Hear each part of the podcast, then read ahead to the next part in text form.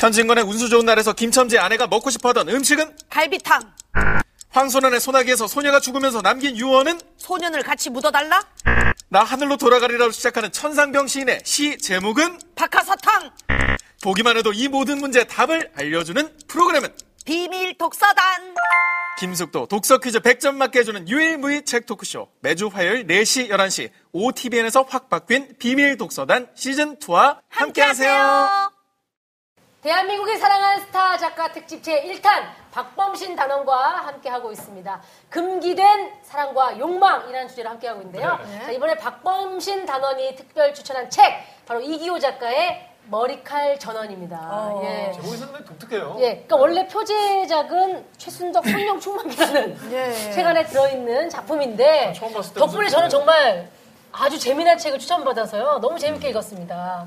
예, 왜 이 많은 이 소설집이거든요 이기호 예. 작가의 소설집인데 이 책에 대한 소개를 좀 직접 부탁드려도 되겠습니까? 네, 몇 가지 우선 개인적으로는 이기호 작가는 제 제자입니다. 사랑하는 제자고 장가볼 할때 제가 줄에도 섰고 개인적인 친분이 있어요. 그렇지만 이건 이제 공적인 채널인데 단지 그런 개인적인 연분으로 이 책을 추천한 것은 절대 아닙니다. 어, 그래야 할 필요도 없는 것이고 어, 두 번째 이 책이 또 의미 있는 것은 이게 이기호 작가의 첫 번째 창작집이에요. 첫 네. 번째 창작집인데 이 중에 에, 한 3분의 1 정도의 단편은 에, 용인 일대에 이기호가 내가 쓰던 그 개인적인 집필실. 집필실이 있었어요. 조그마한. 조립주택이 있었는데 에, 얘가 작가 되기 전에 이기호가 어, 어, 대학원 다니는데 정말 재주가 있어서 정말 작가가 되고 싶으면은 학교를 휴학하라.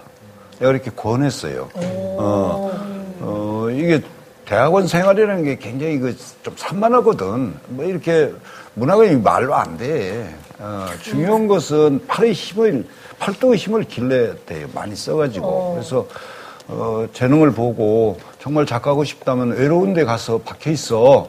갈 데도 없다고 그래서 내 집필실에 가 있으라고 어, 그래서 거기서 쓴 소설로 데뷔를 해요. 그래서 이 오늘 추천하는 머리칼 전원도 거기가 배경이더라고.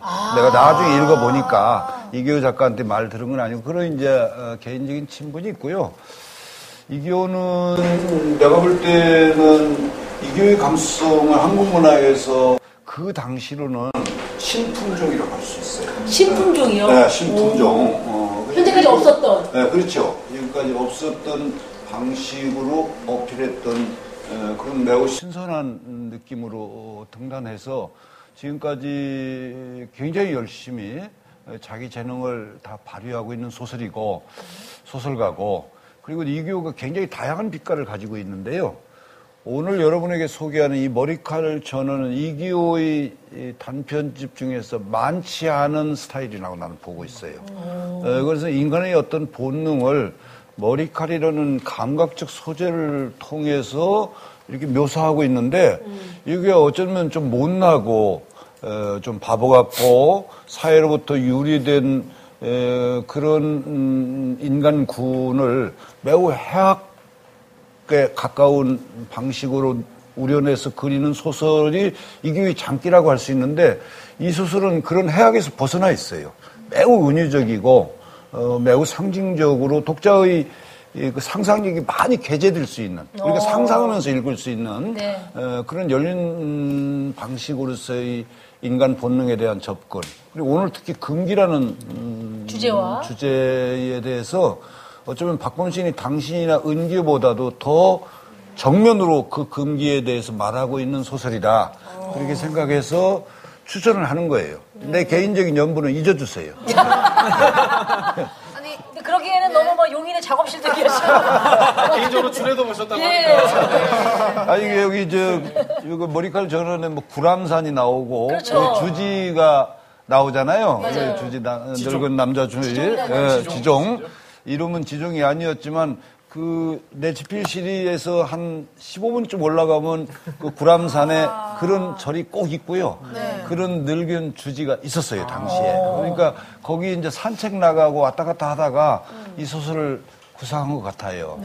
그래서 나로서는 어, 선연히 그림들이 떠올랐죠. 아, 네. 그리고 내가 소설 열심히 쓰라고 그랬더니 얘는 어떤 본능적인 금기와 고통받고 있었구나. 산골에서 이런 느낌을 개인적으로 갖고, 어?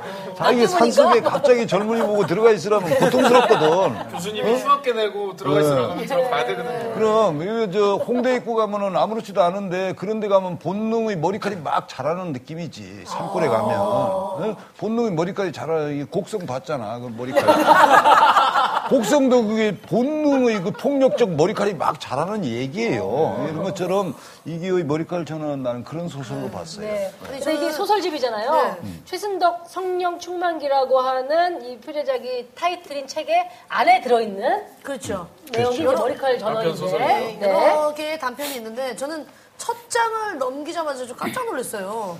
이 문체가 왔어 왔어 그녀가 왔어 나를 찾아왔어 사무실로 왔어 우리를 보러 사무실에 왔어 그녀의 매니저도 왔어 약간 쇼미더머니 같은 어, 이거 일종의 랩으로. 랩으로 구상을 했는데 네, 예. 이 데뷔 소설을 쓰기 전에 이기호는 이제 학교에서 소설 수업을 받고 있기 때문에 어, 항상 소설 가르치는 선생님들한테 지적받고 그래서 굉장히 모범적인 소설을 쓰려고 애썼어요. 일단 학점도 따고 그래야 되니까. 근데 최순덕 성령배의 이 데뷔 소설은 전혀 그런 모범생을 벗어난 형식의 소설이거든. 그래 나는 그렇게 느꼈죠. 이걸 데뷔했을 때. 아, 그러니까 내가 수업 때 가르쳐 준 것 보고 네가 연 먹어라 하는 마음으로 썼구나. 난 그렇게 생각했거든요. 작가의 출발점은 그거예요. 작가라고 하는 것은, 아티스트라고 하는 것은 네. 세상이 가르치고 있는 어떤 보편적인 것으로부터. 연 먹어라 하고 나갈 때 내 고유한 단독자로서의 작가가 되는 거지요. 그러니까 이걸 잘 보여준 데뷔 소설이라고 난 느끼죠. 이 안에 있는 다양한 이 단편들이 네. 문체가 그 각각 작품마다 달라요. 예, 예, 예. 네. 본인도 진짜 재밌게 읽고 나머지는 저 책을 읽는데 굉장히 오래 걸리는 애거든요. 근데 네. 계속 쑥쑥 넘어가는 거예요, 책이. 이 작가님의 글이 예. 단점이 이제 술술 읽힌다는 술술. 읽혀요. 근데. 또 특히나 지난번에 우리 이단원께서 굉장히 추천을 했던 작가님이시지 그래서 않습니까? 저 그때는 네네. 김 박사는 김 박사는 누구인가라는 책을 그때 잠깐 네네. 말씀드렸는데요. 네. 개인적으로 이기호 작가를 무척 좋아합니다. 여러 가지 신분이 또 이유인데. 있으신가요? 아니요 그렇진 않습니다.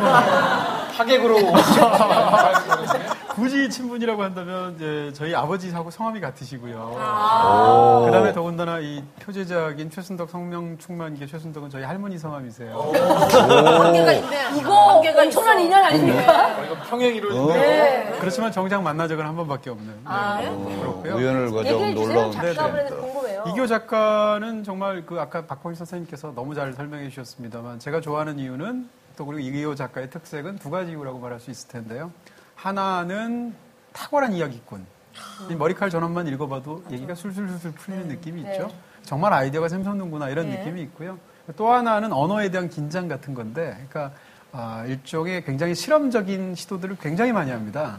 그래서 아까 지금 그 랩으로 쓴 소설이 있는가 네. 하면 네. 이 최순덕 뭐니? 청령 충만기라는 소설은 성경처럼 이단 인쇄를 네, 했고요. 이단 인쇄. 그리고 심지어는 이렇게 문체도. 각- 그렇습니다. 성경처럼 네. 구성이 된 소설이고 이 다음 소설인 그 갈팡질팡 하다가 내일 올줄 알았지라는 두 번째 소설들을 보면 거기 제가 좋아하는 소설 중에 이 제목 이런 소설도 있어요. 어, 저, 모데오스 제가 써왔습니다. 누구나 손쉽게 만들어 먹을 수 있는 가정식 야채 볶음 흙이라는 소설이 있습니다. 그래서 흙 먹는 아이 얘기거든요. 네네. 근데 그게 굉장히 슬퍼요. 그래서 뭐 슬프면서 웃기는 그런 소설도 있고 국기 개양대와 사랑에 빠진 남자 얘기도 있습니다. 그래서 밤마다 국기 개양대로 올라가는 거예요. 뭐 이런 식의 소설들인데 기본적으로 너무 재밌고 네. 그, 그 재미가 단순히 어떤 그 기이한 것들에 대한 그런 호사취미가 아니라 그 속에 작가로서 언어에 대한 굉장히 강한 긴장감을 갖고 있기 때문에 개인적으로 정말 좋아하는 작가입니다. 네. 자 이제 최순덕 성령 충만기에 들어가 있는 머리칼 전원에 대해서 내용을 이제 살펴볼 텐데요. 네. 그 전에 좀 외람되지만 질문 드리면 굉장히 어떤 사랑의 욕망이라고 생각하시고 그런데 줄에서는 어떻게 하셨을지 굉장히 예, 독담을 어떻게 하셨을지 궁금하거든요. 어, 그 나는 학교에 있을 때 제자들의 그 연애에도 관여하는 교수거든요. 어떻게 작업을 해야 되는지도 이렇게 같이 토론하고 그래서 그 연애 과정도 알고 있었고 근데 그 주례 보러 가기 전날 제가 좀 그 과음을 해가지고요. 네, 주례 보러 갈 때 이미 좀 취해 있었어요. 술이 덜 깨가지고 네. 네, 그래서 무슨 주례사를 했는지는 이규한테 물어보시는 것이고. 나보다 주례사를 다 하셔야 되는데 주사를. 잊어버렸- 다 잊어버렸어요. 뇌를 빠뜨려야 돼, 뇌를. 예. 그러니까. 아, 그렇군요. 자, 그럼 혹시 이 책의 줄거리는 기억이 나시죠? 에, 뭐, 그, 머리칼이 에, 갇힌 환경 속에서 어, 머리칼이 특별하게 에, 본능처럼 자라나고 움직이는 어, 그래서 머리칼이 지배를 받는 한 여자가 나오죠. 어, 그래서 주지 스님과 학교 선생님 두 남자 사이에서 본능의 억압, 금기와 그것을 넘어서려고 하는 욕망 음, 사이를 이 머리칼, 긴 머리칼, 어, 를 통해서 그려낸 소설이다. 이렇게 나 줄거리 요약하는 건 다 자유가 없는데 네. 뭐 잘하시더만 오상미 씨. 네. 이번 거는 이제 조단원 계제가. 조단원이 그 뜻밖의 한국 소설을 읽는데 굉장히 어려움이 있으신데도 불구하고 되게 재밌게 읽었다는 굉장히 재밌게 읽었어요. 극찬을 했어요, 예. 조단원이. 이렇게 순식간에 네. 어, 정말 버스 정류장에 앉아가지고 20분 만에 읽어내렸습니다. 네네. 그럼 조나단만의 색깔로 좀 줄거리를 좀 설명을 해주세요. 예. 깊은 산 속. 깊은 산 속에 외딴 절이 있습니다. 네. 아까 얘기하셨고요. 예, 거기. 이 절에 나이가 먹어가는 주지 스님이 계시는데 거기에 어린 여자아이가 하나 같이 살고 있습니다. 근데 이 여자아이가 자라나기 시작하면서 스님이 불안해지시는 거예요. 왜 불안해지냐? 자기가 노인이 돼가지고 내 몸을 믿고 맡길 것은 이 젊은 아이밖에 없는데 이 아이는 이 머리카락이 아주 신기한. 관능적이고 섹시한 거예요. 네. 그래서 이 여성이 자기 머리카락이 얼마나 섹시한지를 알면은 하산을 해버릴까 겁이 나서 이 머리카락을 잘라버리기로 결심을 합니다. 근데 이 머리카락을 자르려고 할 때 놀라운 그렇죠. 사건이 납니다. 머리카락이 알아서 가위를 싹싹 피해다녀. 그래가지고 이거 안 되겠다 해가지고 아이를 끌어안혀가지고 머리를 싹 자르려고 그러는데 머리카락이 천장으로 확 솟아오른 거야. 그래서 이 스님이 잘하네. 약간 약 파는 것 같지 않으세요? 안 사, 안 사. 안 사요. 일단 안 삽니다. 예, 여기 살 사람 안사. 없어요.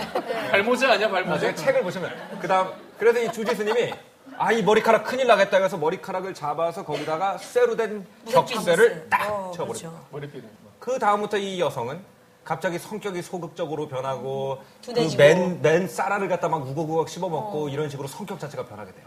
근데 어느 날 한 학교 선생님이 이 절로 올라오게 되는데 그 절에 올라가는 중에 물가에서 이 머리핀을 끼고 있는 여성을 보게 됩니다.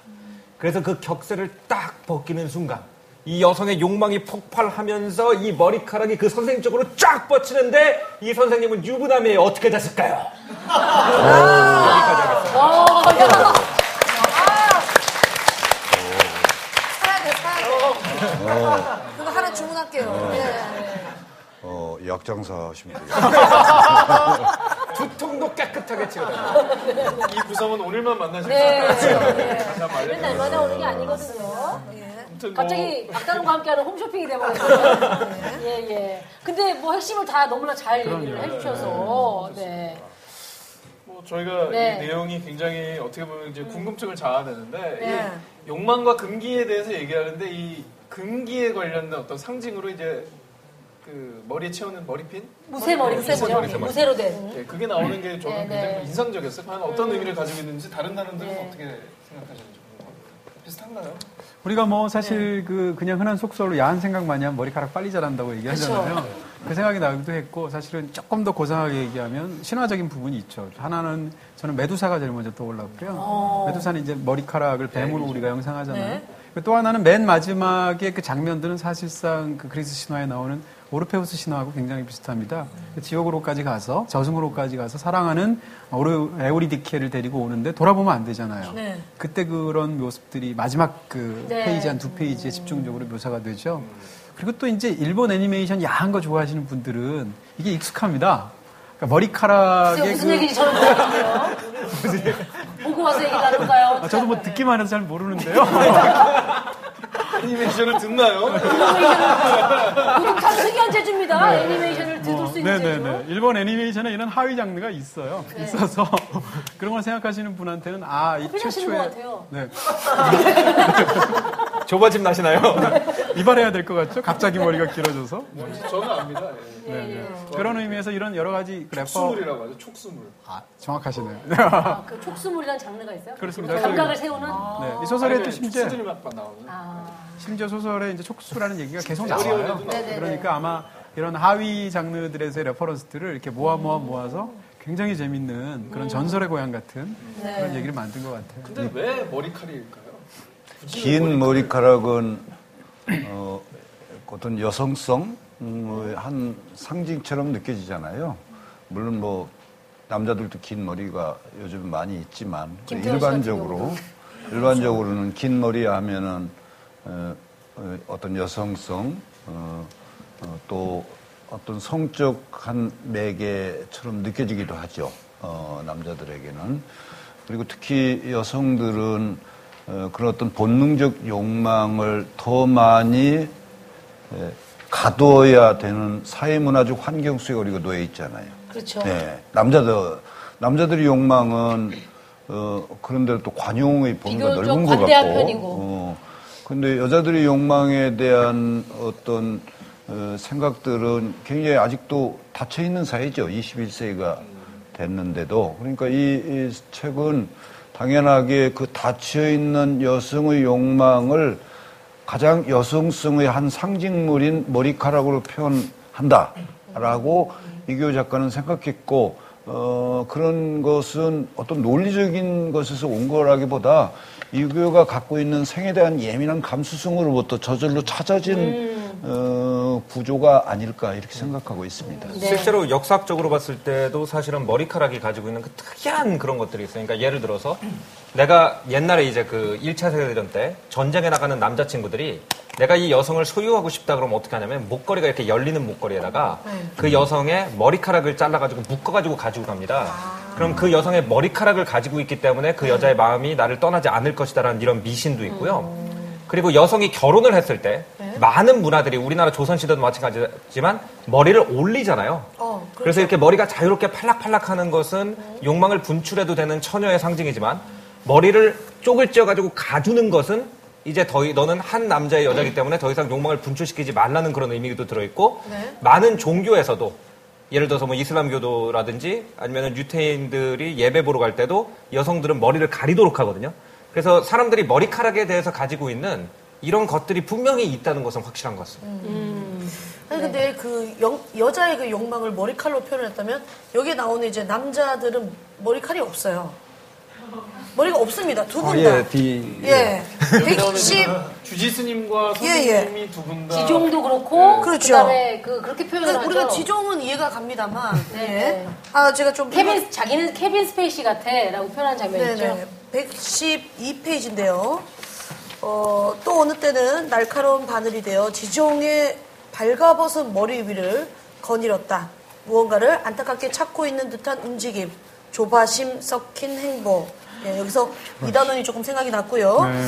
그다음에 그 지종은 이제 예, 거기 스님이니까 네, 예, 머리가 자연스럽죠. 없고 114페이지 중간쯤에 보면 이제 이 남자 또 한 분 나오시는 분이죠. 예.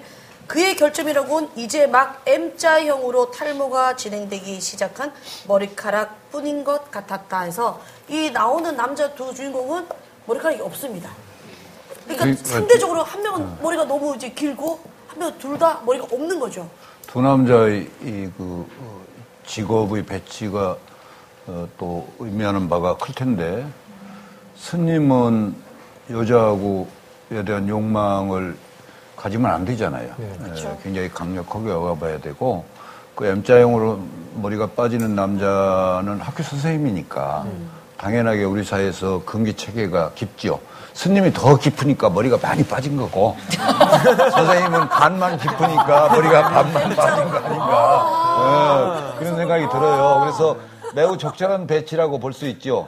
어, 뭐 예를 들면 뭐 어디 저 바에 뭐서 그 여자들로 늘 접촉하고 자유롭게 풍방하게 생활할 수 있는 직업이라면 이거 뭐 소설이 긴장이 있겠어요. 아까 은규에서 내가 17살 왜 배치했는가 말씀드렸잖아. 그런 것처럼 이 금기 체계가 네. 강한 두 남성이 내부에서 발광하는 이야기예요. 네.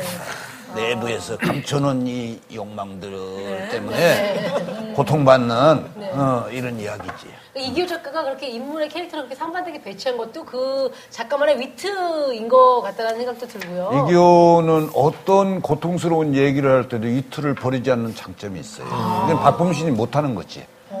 박범신 쓸데없이 어떤 때 진지해요. 저는 진지하지도 않으면서 뭐 이를테면 근데 우리 너무 작가는. 진지한, 진지한 이야기를 해야 할 순간에도 그런 위트를 버리지 않는 놀라운 능청이 있어요. 이 이기 문학에서 매우 큰 장점이라고 할 수 있죠. 네. 그래서 아까 그 욕망으로 표현되는 네. 머리칼이 처음으로 봉인 해제되는 네. 그 교수에게 그 나이, 머리핀이 너무 녹슬고 낡아서 머리핀을 바꿔주기 위해서 접근하는 그 장면이 있는데 한번 네. 소개를 해드리도록 하죠. 118페이지죠? 네, 118페이지입니다. 네. 아, 순간. 네, 순간 머리핀의 걸쇠가 풀렸다. 들썩거린 걸쇠 틈으로 머리칼 한 올이 흘러내렸다. 그한 올을 타고 다른 한 올이 흘러내려왔고 또 다른 한 올, 또 다른 한 올, 댐이 무너지듯 그렇게 그러곤 끝이었다. 걸쇠는 힘없이 자신의 몸을 풀었고 무쇠의 머리핀은 남자의 발등으로 떨어졌다. 그제야 여자의 고개가 남자를 향해 돌려졌다. 그러나 남자는 여자의 얼굴을 볼 수 없었다. 여자의 머리칼이 쑤아 남자의 얼굴 쪽으로 덮쳐왔다.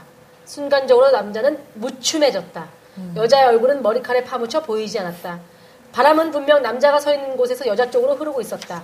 바깥에 아, 바닥에 깔려 있는 파란 방수천도 그쪽으로 나부끼고 있었다. 하지만 여자의 머리칼은 그 바람을 거슬러 남자를 향해 계속 육박해 들어왔다. 반대로 하는 거죠. 여자의 머리칼이 이렇- 이토록 길었던가? 남자는 여자의 얼굴을 보고 싶었다. 이거는 이제 아까 이동진 단원께서 얘기한 네. 특수물의 진행이 예, 어, 그렇죠. 나오죠. 예. 진행됩니다. 네. 근데 이 머리카락이 굉장히 신기한 게 이게 이, 이, 이 남자가 이 선생님이 나중에 이제 이 여성과 이제 교제를 하게 되면서 계속 불안해하는 게 이 여자의 머리카락이 나 외에 다른 남자를 향해서 뻗칠까봐 뻗칠까봐. 겁났다고 그랬잖아요. 그러니까 그만큼 이 머리카락은 욕망을 숨기지 못하고 자기가 좋아하는 남자가 있으면 그쪽으로 머리카락이 쫙 가는 거잖아요. 네. 그래서 이제 그런 부분에서 약간 그 욕망의 표출을 갖다가 이 머리카락과 일치시킬 수 있는 부분이 아닌가. 제도적으로나 종교적으로나 항상 그렇게 여자의 머리를 억압함으로써 내지는 가림으로써 뭔가 음. 그런 그 뭐라고 해야, 뭐라고 해야 되나요? 그런 거를 좀 상징하는 것들이 많았던 것 같아요. 뭐 이슬람 문화 같은 경우는 히잡도 어, 그렇죠. 있고. 네. 근데 여기 같은 경우에는 저처럼 알아서 머리를 자르는 여자들도 있고. 여기 같은 경우에는 아 욕망을 욕망을- 네. 가라앉히기 위해서 자르신 겁니까? 네. 군인들 잠못 잘까봐. 아, 이제 알았네요. 예. 근데 이 소설 같은 경우에 이제 굉장히 재밌는 게 뭐냐면요. 처음에는 이제 이 여자 아이가 이제 절에서 태어났잖아요. 그래서 절에서는 그런 욕망이 존재하면 안 되니까 이제 그 네. 걸쇠를 걸어버렸단 말이에요.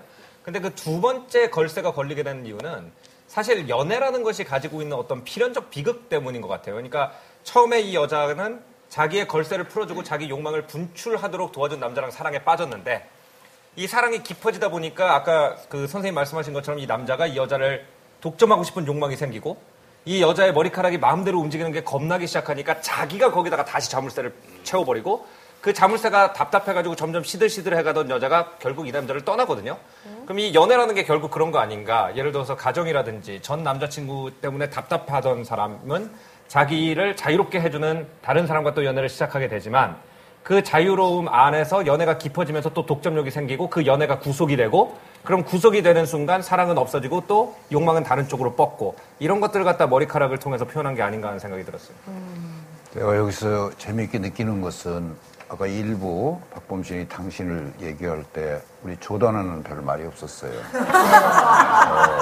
어, 근데 이게 이른바 이 소설에서 말하는 머리칼 문제예요. 우리들은 우리들 내부에 있는 본질을 숨길 수가 없어요. 이게 이 머리칼 얘기 나오니까 굉장히 눈빛이 활력이, 빛나면서 예, 넘치자, 넘치고요. 넘치잖아요. 이게 이교가 말하는 머리칼이에요. 지금 우리 조 단원은 머리칼이 곤두서고 있는 거지. 어, 근데 여기에 또 안 맞는 어떤 사람은 아까는 말을 많이 하다가 가만히 있는 거야. 근데 결국 인간이 결국 이런 텔레비전을 촬영하는 이거는 뭐 한낮의 광장이지. 이 광장에서조차도 우리가 이 어떤 심리적 최저층에 자라고 있는 이 머리카락을 막을 길이 없어요. 이교는 이걸 잘 포착한 거죠. 이 본질을. 어, 우리들이 거울 같은 것일 수 있다. 이렇게 난 느껴요. 네. 저는 지금 뭔가 심리적으로 좀 뭔가 풀렸다는 느낌이 좀 드십니까? 실제로 네. 아까 오늘 작가님을 그냥 다 옆에 했다, 뭐. 예, 모시고는 얘기 못했던 것들을 네. 지금은 좀 많이 얘기하는 것 같거든요. 제가 봐도. 예, 아까는 이제 선생님 작품이다 보니까 아무래도 좀 어떤 얘기가를 해도 되고 안 해야 되는지에 대한 금기가 저를 음. 가로막고 있었는데 여기는 이제 저자분이 이 자리에 없다 보니까 많은 금기가 머리핀이 풀렸어요, 지금. 머리칼이 풀렸. 격세가 머리핀이. 풀렸습니다. 원래 나는 그냥- 투구점이 40%는 돼야 만족하는 사람이 저라는 그 본질을 내가 지적한 게 아니고 이걸 좀 저이 네. 소설을 어떻게 좀 유니크하게 쉽게. 설명해 볼까 하다가 지금 본질이 재물이 돼 버렸네. 행복한 재물. 그러면서 네. 본질도 잘 설명을 해주신 것 같아요. 뭐 아까 제가 말씀드렸지만 뭐 이제 이슬람의 히잡도 그렇고요. 예전에 네. 조선 시대 때 아낙들이 외출할 때 다 가렸어요. 맞아요. 막 네. 싸매고 다니고 막 그랬잖아요. 네. 왜 그렇게 대부분의 문화들이 과거에는 여성들의 이 머리카락이나 외모에 대해서 더 금지사항이 많았을지 그게 좀 궁금하거든요.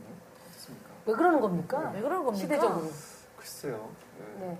또 마초 문화 네. 왜 그랬을까? 그게 이제 아무래도 뭐 전통적으로 남자가 더 뭔가에 그 결정권이 있고 또 우선시 되고 본인들이 뭔가 이렇게 그 전투와 또 이런 게 또 이렇게 늘 일상이던 시대에서는 전투력의 저하도 있었을 거고 사실 이제 고대부터 쭉 이 역사책을 보면은 그 여성의 해방과 억압의 어떤 사이클 같은 거를 연구한 그런 역사책들이 굉장히 많아요. 근데 여성의 해방과 억압, 여성의 어떤 특히 성적 해방과 억압의 사이클은 뭐와 깊은 관련이 있냐면은 여러 이제 이론이 있겠지만 제가 볼 때는 가장 신빙성 있는 이론이 외세 침략이랑 깊은 관계가 있다. 그래서 어떤 나라에서 주로 이제 외세 침입을 많이 받는 나라들 같은 경우에는 그쪽 군인들이 와가지고 딸을 납치해 간다든지 아니면 길거리에서 이렇게 성폭력 같은 것이 많이 일어나다 보니까 처음에는 그것을 보호할 목적으로 여러 가지 이제 제도를 만드는 거죠. 그 다음에 이제 평화가 왔어요. 제도는 그냥 남아있고 이유는 없어지고 이런 식으로 해가지고 이제 여성에 대한 억압이 만들어졌다가 평화가 오래 지속되다 보면은 차차 그 다음 세대 여성들은 아니 길에 내 마음대로 돌아다니고 연애해도 멀쩡한데 왜 나를 억압하지? 이해를 못하니까 다시 풀어지고. 그래서 사실 저는 이제 쭉 조금 이제 우리나라 근대사를 봤을 때 사실 1950년대 이전 분들보다 1930년대 40년대 이 분들보다 60년대 70년대 금기가 훨씬 많았다고 생각을 하거든요. 양반의 몇 명의 양반들을 빼고는. 근데 그 이유가 전쟁이랑 깊은 관련이 있지 않을까. 그냥 그런 추측을 해볼 수 있을 것 같습니다. 저는 이제 최근에 아가씨라는 박찬욱 감독 영화가 네. 개봉했지 않습니까? 그 영화를 만약에 그 등장하는 극 중에 남자 주인공들의 시점에서 그 이야기를 다시 보면 이 이야기랑 굉장히 비슷하다고 저는 생각하는 입장이에요. 그러니까 이 머리칼 전원이라는 소설을 보면 사실은 여기서 제일 신기한 독자의 관심이 집중된 인물은 이 여자입니다. 저 여자는 어떻게 저렇게 됐을까? 저 머리칼은 너무 신비롭고 이런 느낌인데 사실 정작 그 소설은 누구의 시점에서 쓰여졌냐면 앞부분에서는 스님 시점에서 그리고 뒷부분에서는 그 선생님 시점에서 네. 쓰여 있고요. 이 두 사람의 마음 상태는 계속 묘사하는데 여자는 철저히 객체화되어 있어요. 그러니까 이 이야기는 어떤 이야기처럼 저한테는 보이냐면 어, 여성의 욕망을 갈망하면서도 그것이 만개했을 때 두려워하면서 쩔쩔매는 그래서 통제하지 못하는 남자들의 우스꽝스러움에 관한 소설로 저한테는 보여요.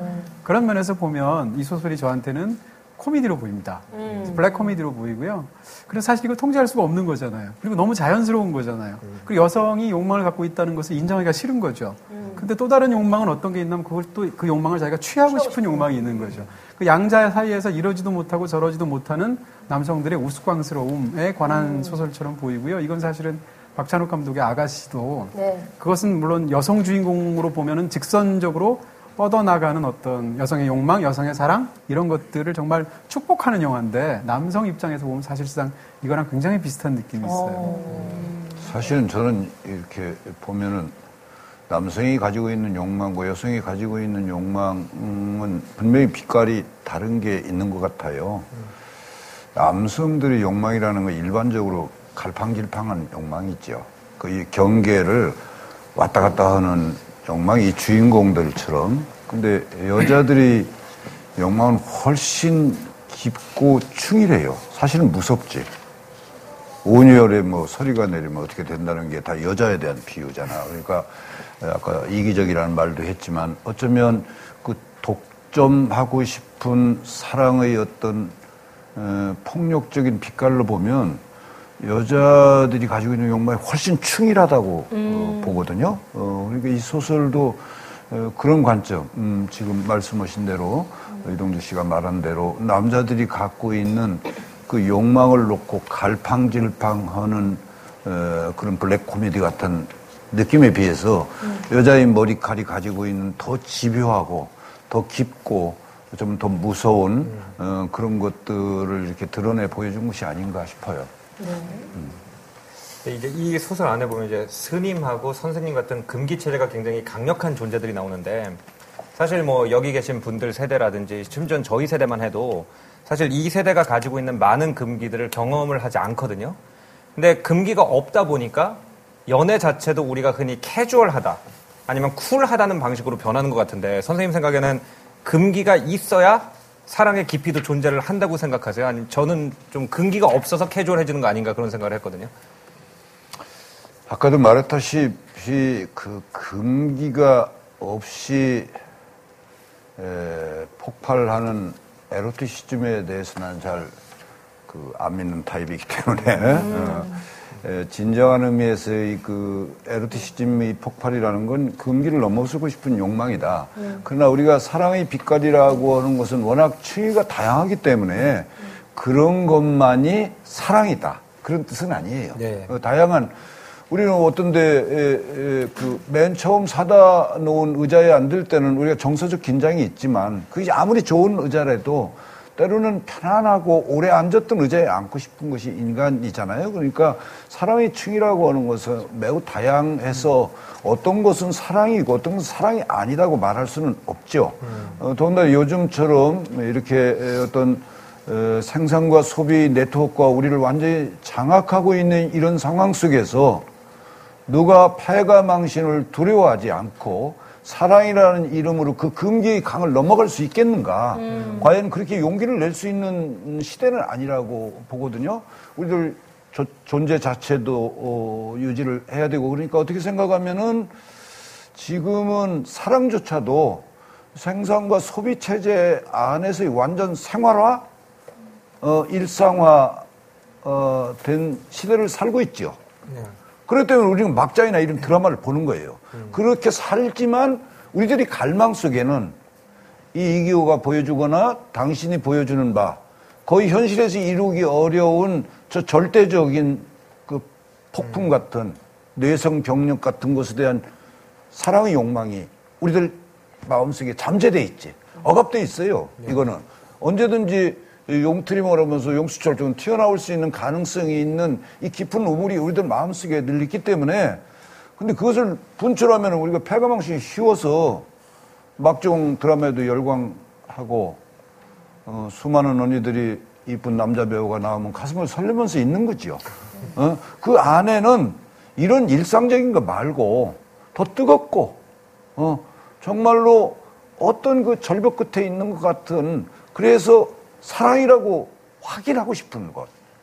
우리 이, 이 뻔한 이 소비의 시대에 사랑이라는 걸 어떻게 확인해요? 어? 뜨겁게 뽀뽀한다고 그게 사랑인가? 돌아앉으면 땡일지도 몰라요. 우리는 아무것도 믿을 수 없거든, 지금은.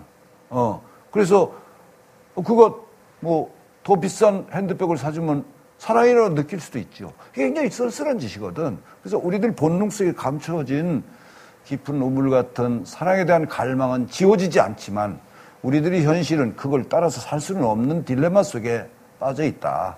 이게 머리칼과 그 머리칼을 묶은 머리핀. 머리핀 사이에 우리들이 삶이 매우 위태롭게 놓여 있는 시대라고 할 수 있지. 네. 작가님께서 말씀하신 대로 그런 딜레마라는 게 현실적인 문제가 또 있기 때문에 네. 우리 스스로 또 자기 검열을 하게 되잖아요. 내 그쵸. 욕망에 대해서 항상 필터링을 하게 되고 네. 욕망대로 사면은 잡혀가요. 예, 당신의 은교에서는 그래도 굉장히 솔직하게 자기 사랑을 그대로 좀 네. 어느 정도로 표현했다면 이 지금 머리칼 전원 속에서는 그것을 통해 실제로 좀 갈등하는 주인공의 모습이 좀 그려지면서 네. 과연 나라면 욕망을 어디까지 표현할 것인가, 자기 고민을 어디까지 할 것인가라는 생각을 좀 하실 수 있을 것 같은데요. 그게 영원한 숙제가 아닐까 싶거든요. 살면서 욕망은 영원할 거고 그 욕망을 얼마만큼 잘 조절하고 줄타기를 내 안에서 잘 해나가면서 사는가는 죽을 때까지 제가 우리 뭐 각자가 해야 되는 숙제가 아닐까 싶은 생각도 드는데. 네, 머리칼 전화를 보면 주인공의 고민이 드러나는 대목이 또 있습니다. 네. 133페이지를 보시면 네, 나오는데요. 이 남자가 과연 옥탑방에 있는 여자에 계속 관계를 유지할 것인가 말아야 될 것인가를 고민하는 장면이에요. 네. 아, 계속해서 이 여자를 통해서 내 욕망을 충족시켜야 되나 아니면 네. 선생님인 자기 자신을 돌아가야 되나 좋은 교사로 다시 돌아가야 되냐. 그렇죠. 있죠. 남자는 야산을 향해 뛰어가며 잠시 이대로 여자를 버리는 게 어떨까 이대로 여자를 잃어버리는 것이 좋지 않을까 고민했다 고민하지. 이대로 여자와 헤어진다면 지금 이 순간 여자와 남남이 된다면 남자는 다시 예전으로 돌아갈 수 있을 것만 같았다. 좋은 남편으로, 좋은 교사로, 자기 마음에 흡족한 자신으로. 지금 이 발걸음을 반대편으로 돌려 지하철을 타면 자신과 관계된 모든 사람들이 아무 일 없었다는 듯 남자를 대해줄 것만 같았다. 그리고 지금 이 순간을 놓치면 그 모든 것을 잃게 될 것이라는 불길한 예감 또한 고개를 내밀었다. 여자를 버렸다는 도덕적 부채감에서도 어느 정도 자유로워지지 않을까? 난 버린 게 아니라고. 단지 잃어버렸다고. 잃어버린 거라고. 그러나 남자는 발걸음을 돌리지 못했다. 이 남자의 욕망의 갈팡질팡함을 보여주는 이 대목이 140페이지에 보면 있는데 네. 저는 이걸 보면서 참 그 아까 그 이동진 단원이 말씀하신 네. 그 남자를 약간 조롱하는 것 같은 작가의 태도를 많이 노- 느꼈어요. 그래서 이제 지하철역에서 막 이렇게 가고 있는데 이제 여자가 손을 놔버리면서 이 여자를 잃어버리는 장면이 있는데 거기서 이렇게 묘사가 돼 있죠. 남자는 황급히 여자의 뒤를 따랐다. 이런 식은 아니었다. 손을 놓아도 내가 놔야 돼. 아주 이 바닥을 보여주는 치사하다. 그러게. 그렇죠. 네. 자, 그러면은 이제 뭐 아까 우리 오단원도 얘기를 했지만 이 책에서 보여주는 이 욕망과 금기. 오늘 우리의 주제인데요. 아까 뭐 내 안에서 정말 이렇게 본인 스스로 만든 그런 내 안에 머리깔, 머리핀 같은 게 어떤 게 있는지 한번 얘기를 나눠볼까요? 네. 내 스스로 만든 머리핀. 금기사항이 많은 우리 이단원부터 네. 전 아까 이미 믹색으로 다 깠습니다. 아, 아, 그걸로 뭐 충분한 것 아, 같습니다. 롤모델로. 네. 롤모델로? 아, 아니, 그러니까 믹제거가 되고 싶은 어떤 나만의 금기를 잡아주는 거는 역시나 아니 아까 저희 송단원께서 하신 말씀에 동의합니다. 욕망대로 살면 정말 잡혀가는 거고요. 네. 욕망은 자유죠. 자유지만 그 욕망을 실행에 옮기는 것이 반드시 좋은 것인가에 대해서 물론 욕망에 대해서 긍정적인 마음을 갖고 있지만 그 욕망이 표출되는 방식은 당연히 금기 속에서 통제돼야 된다고 믿는 거고요. 왜냐하면 나의 욕망과 사회의 욕망과 상대의 욕망이 서로 충돌하기 때문에 그렇거든요. 네네. 그런 의미에서 서로 다른 욕망들을 조율하는 게 사회적으로는 금기라는 것으로 표출이 됐겠죠. 저는 제가 개인적으로 살면서 가장 싫어하는 게 후회하는 거거든요. 네. 그래서 후회할 짓을 하지 말기 위해 열심히 사는 것도 있지만 지금 내 욕망에 충실하지 않으면 못하는 것도 있잖아요. 그렇죠. 네. 지금이어야만 할 수 있는, 할수 있는 뭔가 것들이 있어. 그런 것들 있잖아요. 네. 근데 정말 아직까지는 그래도 신체적으로나 음. 하여튼 시간적으로나 어, 그런 게 많이 없지만 뭔가 시간이 많이 흘려서 정말 내가 하고 싶었던 하지 못할 때 네.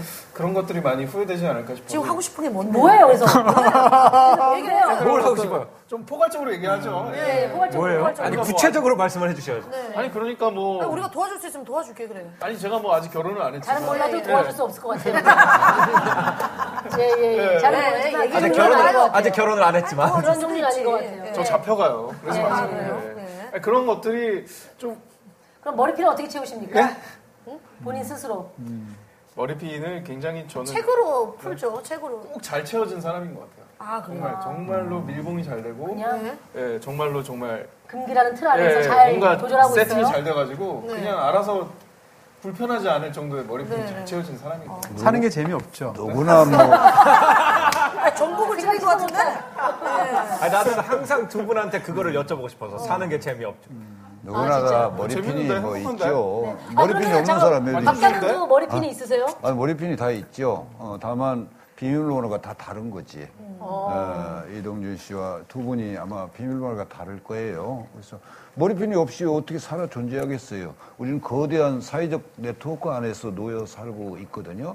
사나이라고 하는 것은 사회적 네트워크 안에 이렇게 잠복하고 있는 게 아니에요. 그것은 다른 본능이고 또 어떤 사회적 네트워크는 사람과 반대쪽에서 매일 에, 치열하게 투쟁 해야 되니까 그걸 조율하려면 자물쇠를 가지고 있어야지요.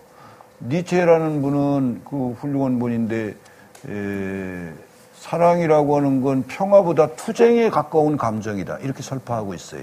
그 투쟁에 가까우던 감정이라는 건 뭐냐? 뭐 사랑을 못하게 사회의 해서가 아니라 자기 자신이 가지고 있는 금기 체계가 있거든. 자기 머리카락은 하늘로 뻗고 있는데 자기의 어떤 세계관은 이렇게 뻗으면 안 된다고 해서 스스로 자물쇠를 채우는 것 자체가 고통이지. 이 연애 자체는 고통이야. 매 순간 금기와 싸우는 거예요. 누가 못하게 해서 싸우는 게 아니고 다 해도 되는 사회적 관계 안에서 연애를 해도 매일 내 욕망대로 못하잖아요. 파트너가 있으니까. 그래서 그런 투쟁에 가까운 감정이라고 하는 것은 모든 연애를 둘러싸고 있는 금기 안에서의 우리들이 고, 고통. 어. 근데 그것은 나쁜 게 아니고 나는 그거야말로 우리들 정신을 생생하게 깨어나게 하는 가장 뜨거운 어떤 요체예요. 어. 나이가 먹어도 섹시하게 보일 수 있다는 것은 바로 그런 금기와 그것을 지킬 건가 말 건가에 대한 강력한 내적 분열의 투쟁심을 갖고 있다는 것이지. 그건 우리를 살아있게 하는 거거든. 우리를 습관으로부터 빠져나온 삶을 갖게 해요.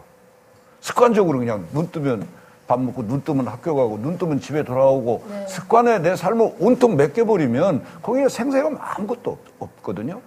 그래서 이 연애 감정의 핵심은 그런 금기와 금기가 주는 고통을 넘어서거나 그것을 순응하고자 하는 이 자물쇠의 문제, 이기우, 이 자물쇠의 문제인데 이 자물쇠를 가지고 있으면서 적절하게 제어하고 적절하게 풀고 어, 요 부분에 대한 어떤 위험한 정서적 긴장 이것이 삶의 에너지이고 우리를 생생하게 할 수 있는 요체다 이렇게 생각을 하죠. 그러니까 얘기하시니까 그 머리핀이 채워진 상태의 여자 주인공의 모습이 그냥 그런 정말 그 음. 생생한 총기를 잃어가는 모습이 바로 그 머리핀을 또나 채우고 있을 때. 그 안전하긴 하지만 그게 섹시하진 않다는 거죠. 그렇지. 그게, 예. 머리를 채, 머리핀을 채우면 얘가 빼쩍 마르고 피부도.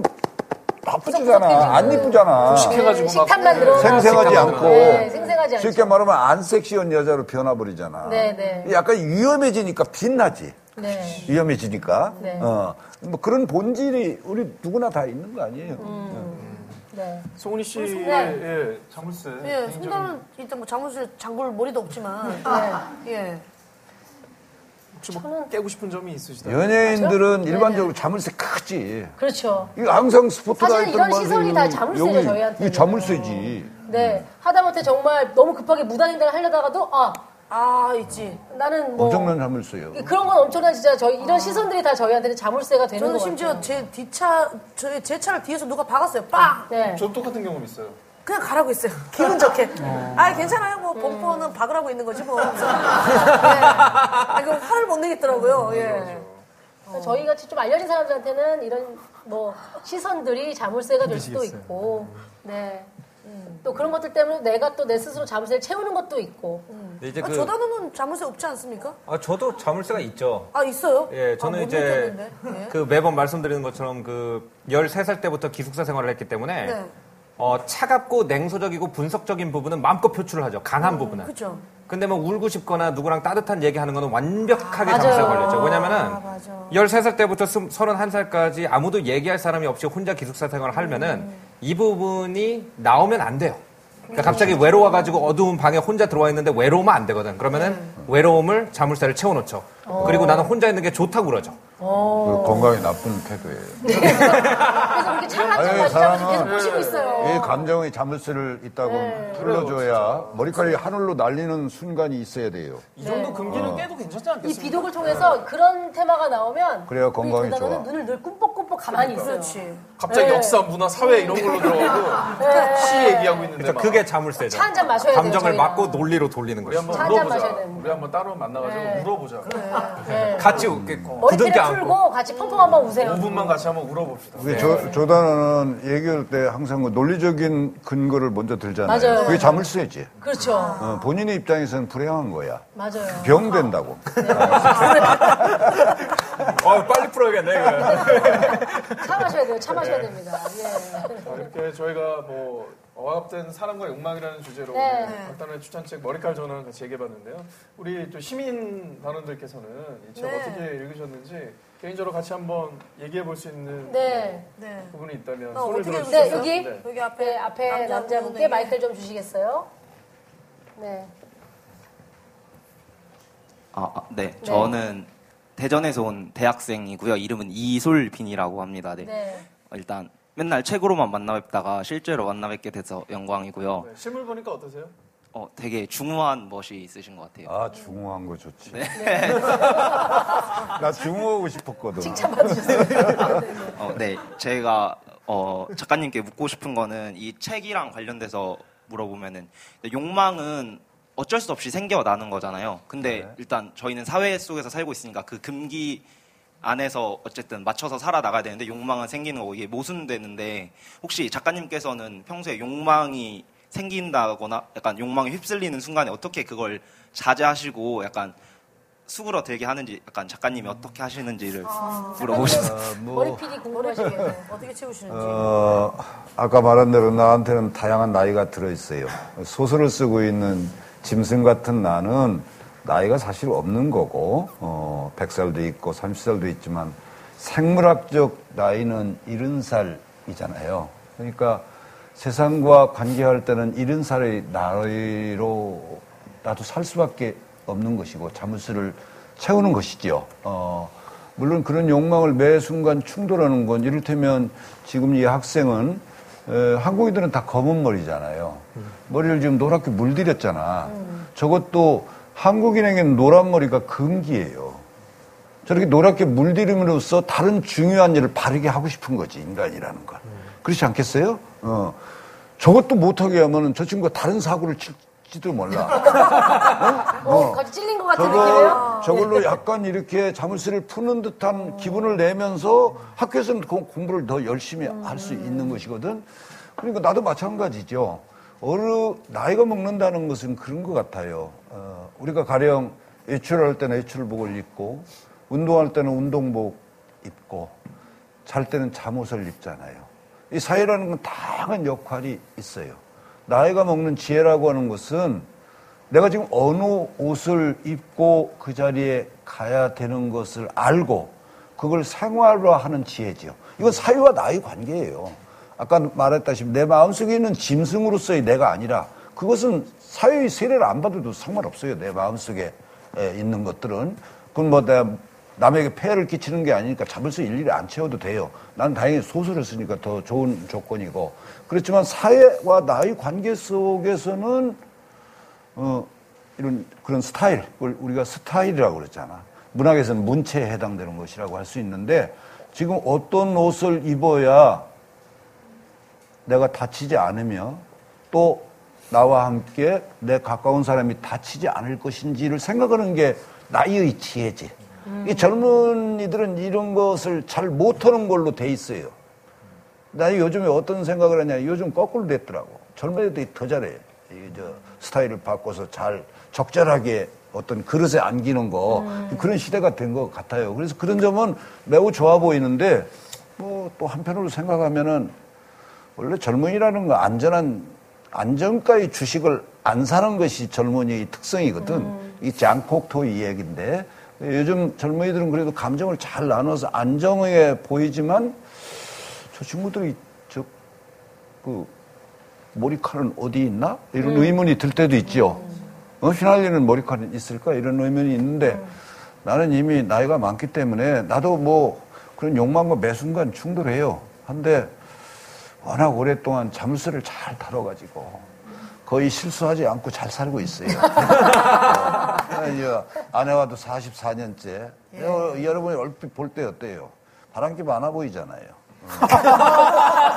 그렇잖아요. 이미지를 되게 어. 추구하시나 봐요. 그럼에도 불구하고 어, 아이 셋을 훌륭하게 잘 키웠고 사랑하는 아내와 아름답게 노년을 보내고 있어요. 그러면 내 안에 자물쇠가 없겠습니까?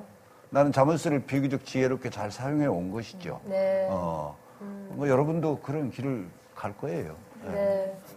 아, 나 이제 저 바람기 이런 건 좀 편집해서 빼야 나올 것 같은데 이거. 돼. 예, 저, 저, 나올 저, 것 같은데요. 네. 장중하다고 했던가 그랬는데 중후하다고. 네, 중후하다. 중후하다고 그랬는데 너무 반정유잖아요. 그러니까 그걸 편집해서 좀.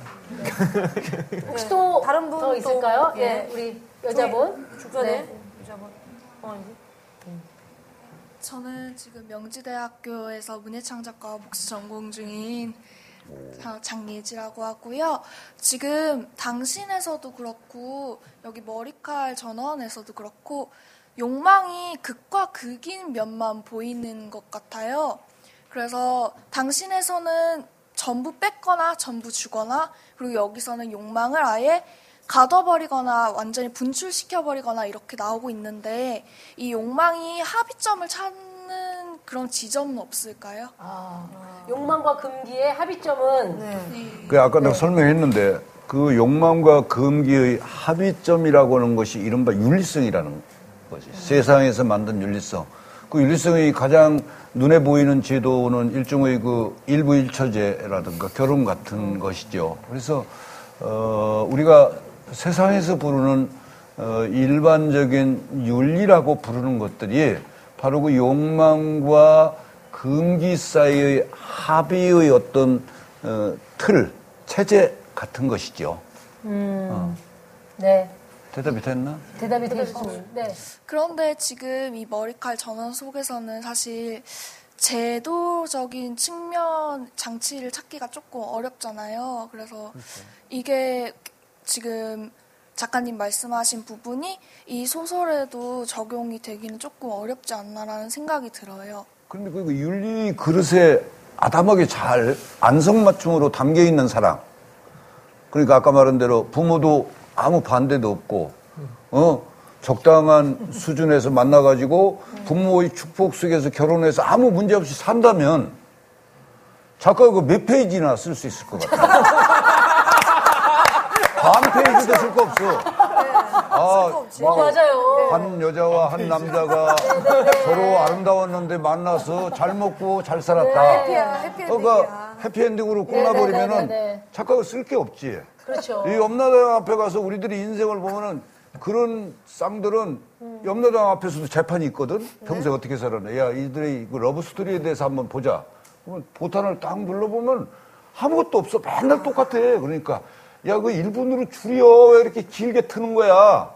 그렇지만 이 당신이나 최순덕 성령 충만기 머리칼 전언 같은 이야기를 산 사람이 있다면 염라대왕은 다 봐야지. 이렇게 다 봐야 될 거 아니에요. 그래서 그런 보편적 윤리 안에 깊숙이 잘 익숙하게 담겨 있는 이야기가 소중하지 않다는 건 아니에요. 하지만 그것을 예술에서 다룬다는 것은 어, 심심한 짓이지. 심지어 이 단편 안에서도. 위기 상황이 몇 번이 있거든요. 그러죠, 예. 예, 지하철을 가다가 놓친다든지, 그렇죠. 여자 잃어버린다든지, 끝까지 그 머리카락 하나가 핀에 걸려서 딸려오거든요. 저는 그것까지도 굉장히 긴장되게 들렸는데, 뭐 그런 재미를 얘기하시는 게그 아닐까. 윤리의 그릇에 잘 담기는 과정을 그린 스토리들이 아마 우리가 어린애들한테 읽어주는 네, 그 행복하게 동화 잘 살았답니다. 근데 그것도 꼭 트러블이 있을 때만 문학이 진행되지 끝에 가가지고는 행복하게 잘 살았습니다 두줄 읽고 딱 끝나버리잖아요. 그렇죠. 네. 마지막 한 분만 더, 네. 우리 여, 제일 먼저 손을 들어주셨는데요. 네네. 아, 감사합니다. 그 대부분 지금 욕망을 어떻게 욕망은 그냥 어, 원본적인 거고 욕망을 어떻게 우리가 자물쇠를 채워야 돼 채워야 되는지에 대해서 많이 고민을 하시는 것 같은데 저 같은 경우는 약간 오상진 아나운서님처럼 사실은 어, 작가님이 안에 짐승을 가지고 계신다고 하셨지만 제 안에 짐승이 있는지도 모르겠고 사실은 제 책이 지금은 뭐 400페이지가 될 수 있는 건데 50페이지 정도밖에 못 나가고 있다고 생각이 들 정도로 어, 내 욕망이 뭔지 모르고 사는 사람들도 있을 거라고 생각을 하거든요. 그래서 자물쇠를 잠그는 법이 아니라 그 자물쇠를 아, 풀 수 있는 방법? 그러니까 이 욕망의 존재를 확인하는. 네, 어떻게 하면 내가 원하는 게 뭔지에 대해서 더 잘 알 수 있을지가 그런 방법이 있을지 생각하신 부분이 있으신지 궁금합니다. 내가 대답해야 돼요? 음. 아, 그래요. 그게 에, 오늘날 청춘의 가장 큰 문제이지요. 내가 정말 그리운 것, 내 욕망이 가 닿고 싶은 것이 무엇인가를 찾아내기가 너무 어려운 시대. 우리를 둘러싸고 있는 건 반복해서 말하지만 소비 네트워크밖에 없는 것 같아요. 그래서 더 많은 소비가 우리들이 욕망인 것처럼 우리는 평소에 혼동하거든요. 세계가 우리를 그렇게 주입해 놓고 있기 때문에. 근데 그 소비를 따라가다 보면 끝도 한도 없이 우리는 계속 허전하고 불안한 삶을 살 수밖에 없는 거죠. 핵심은 우리가 이 어려운 이, 런 그 시대에 에, 우리가 건, 얻어내야 할 것은 현실적으로는 일정한 수입을 얻어내야 된다는 지상 과제를 수행해야 되지만 또 한편에서 내가 누군가 아는 문제예요. 결국 내 욕망이 무엇이고 나는 무엇이 그리운가 알 수만 있다면 조금 가난해도 덜 불행하다. 우리가 그걸 모르기 때문에 남보다 마, 남만큼 소비 못하면 거의 절망적이고 불안한 지경에 빠진 것이 오늘날 청춘의 문제예요. 어, 이제, 이제 오늘날 젊은이들에게는 아무런 사회적 명령도 없다는 게 우리를 쓸쓸하게 하는 거라고 할 수 있지. 그리고 이제는 우리 스스로가 그걸 찾아내야 되는 옛날에 내가 젊은 날은 세계가 우리에게 어떻게 살으라고 명령을 내려줬어요. 근데 지금은 아무런 것도 젊은 여러분에게 명령하지 않기 때문에 인생의 지도를 여러분 스스로 그려내야 되는데 그것이 내가 그립고 내가 욕망하는 걸 분명히 알아야 나 인생의 좌표를 그릴 수 있는 거거든. 근데 그걸 찾기는 너무 어려우니까 어, 매우 그 중요한 어떤 문제를 말해줬다고 보는데 아, 여러 가지 방식으로 어떤 인문학적 훈련이 필요하죠. 그걸 찾아내는 일을. 가장 좋은 방법은 너무 평범한 걸 내가 말해서 미안한데 역시 문자예요. 나는 그렇게 생각해요. 어, 이럴 때는 어쩔 수 없이 내가 나이 먹은 티가 날지도 모르겠어요. 이런 발언은. 이 문장이라고 하는 건 작가가 완성하는 게 아니에요. 어, 나는 머리카락을 보았다. 할 때 여러분 눈에 머리카락이 떠오르나요? 근데 여러분 머릿속에 들어있는 떠오르는 그 머리카락 한 사람도 같은 사람이 없어요. 이기호가 나는 하늘로 뻗치는 머리카락을 보았다 할 때 머리칼도 색깔도 다 다르고 길이도 다 달라요. 근데 우리들은 분명히 이미지 속에 머리카락이 하늘로 떠오르는 그림이 보이는데 그 그림은 한 사람도 같은 그림이 아니에요. 다 다른 그림이 있지. 그러면 여러분 머릿속에 최종적으로 나타나는 머리카락 이미지가 소설이 완성이지 이교가 완성한 것이 아니거든요. 바꿔 말하면 문장이라고 하는 것은 우리가 평소 쓰지 않는 머릿속 회로를 계속 사용하면서 일과 해석이 가능해요. 이건 뭘 말하냐? 결국 번박하게 자기 자신, 여러분이 머릿속에 떠오르는 그 머리칼은 여러분의 인생이 50%, 이기호의 문장이 50% 보태져서 완성된 그림이에요. 바꿔 말하면 우리가 문장을 읽는다는 것은 주체적으로 끝없이 내가 누구인가를 질문하는 행위나 같아요. 그것이 소설이더라도 여기는 모든 문장에 나의 인생을 얹혀서 우리는 보게 되거든. 그래서 이런 어, 좀 번박하긴 하지만 문장과 가까이 하는 것은 나의 욕망, 나의 그리움, 나의 정체성으로 가는 매우 큰 도로다 이렇게 말할 수 있어요. 네. 책좀 읽어주세요. 아. 이 말씀이 더불어 또 우리 비밀 독서단은 뭔가 힘을 실어주는 네. 그런 있는 거지. 이야기여서 결론에는 책을 많이 읽자. 예, 예, 예. 그런 내용인 것 같습니다. 자, 오늘 비밀 독서단 너무나 특별한 시간이었습니다. 대한민국이 너무나 사랑하는 스타 작가 특집 제1탄 박범신 단원과 함께 금기된 사랑과 욕망이라는 주제로 얘기를 나눠봤습니다. 네. 네, 우리 일단 박단원님 너무 많은 얘기를 저희에게 또 해주시고 좋은 얘기를 많이 해주셨어요. 오늘 어떠셨는지 모르겠습니다. 이날에도 방송 가끔 나가는데 늘 방송이 끝날 때쯤은 다시 시작하고 싶더라.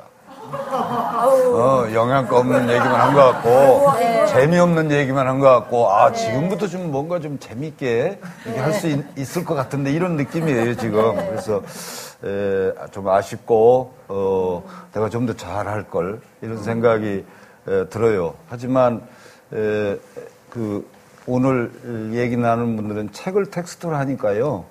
굉장히 내가 마음이 좀 편안했어요. 업되고 아, 이 같은 편이잖아? 이런 느낌? 예. 이게 우리 모두 같은 편이잖아요. 여기 온 분까지 해서. 그래서 매우 행복하고 즐거운 녹화였습니다. 감사합니다. 네. 네.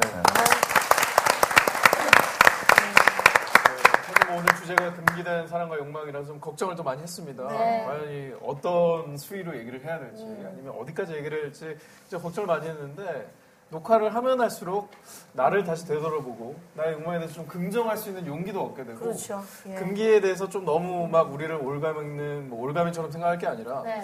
어떻게 보면은 우리 사회를 지탱해 주는 그 선 안에서 내가 어떤 음. 지점에 뭐 그런 거를 찾아야 될까라는 걸 생각해 볼 수 있는 좋은 시간이었던 것 같아요. 예. 그러니까 그 사실은 욕망과 금기 두 단어가 얘기하는 것조차 이렇게 금기되었던 단어였던 것 같다면 이제는 조금 이런 자리를 빌어서 좀 더 자유롭게 이야기하고 깊은 내 안의 고민을 할 수 있는 그런 시간이 되지 않을까. 저도 사실은 오늘 네. 방송 끝나고 제 욕망을 찾아갈 거예요. 뭘 드시겠군요. 아니 저기 대기실에 네. 아직 거두지 않고 지금 예. 예, 세팅이나 돼 있더라고요. 예, 김밥이랑 예. 만두랑. 어쨌든 뭐 욕망 찾아가는 게 중요한 거 아니겠습니까? 네, 네. 여러분들도 함께 찾아 나갑시다. 네. 예. 다음 주에도 대한민국이 사랑하는 스타 작가 특집 이어갑니다. 네. 어떤 분이 또 비밀 독서관의 은밀한 비밀 단원으로 함께 해주실지 기대하셔도 좋을 것 같습니다. 예. 네. 다음 주에 더욱더 알차고 스페셜한 내용으로 찾아오도록 하겠습니다. 비밀! 독서관! 고맙습니다.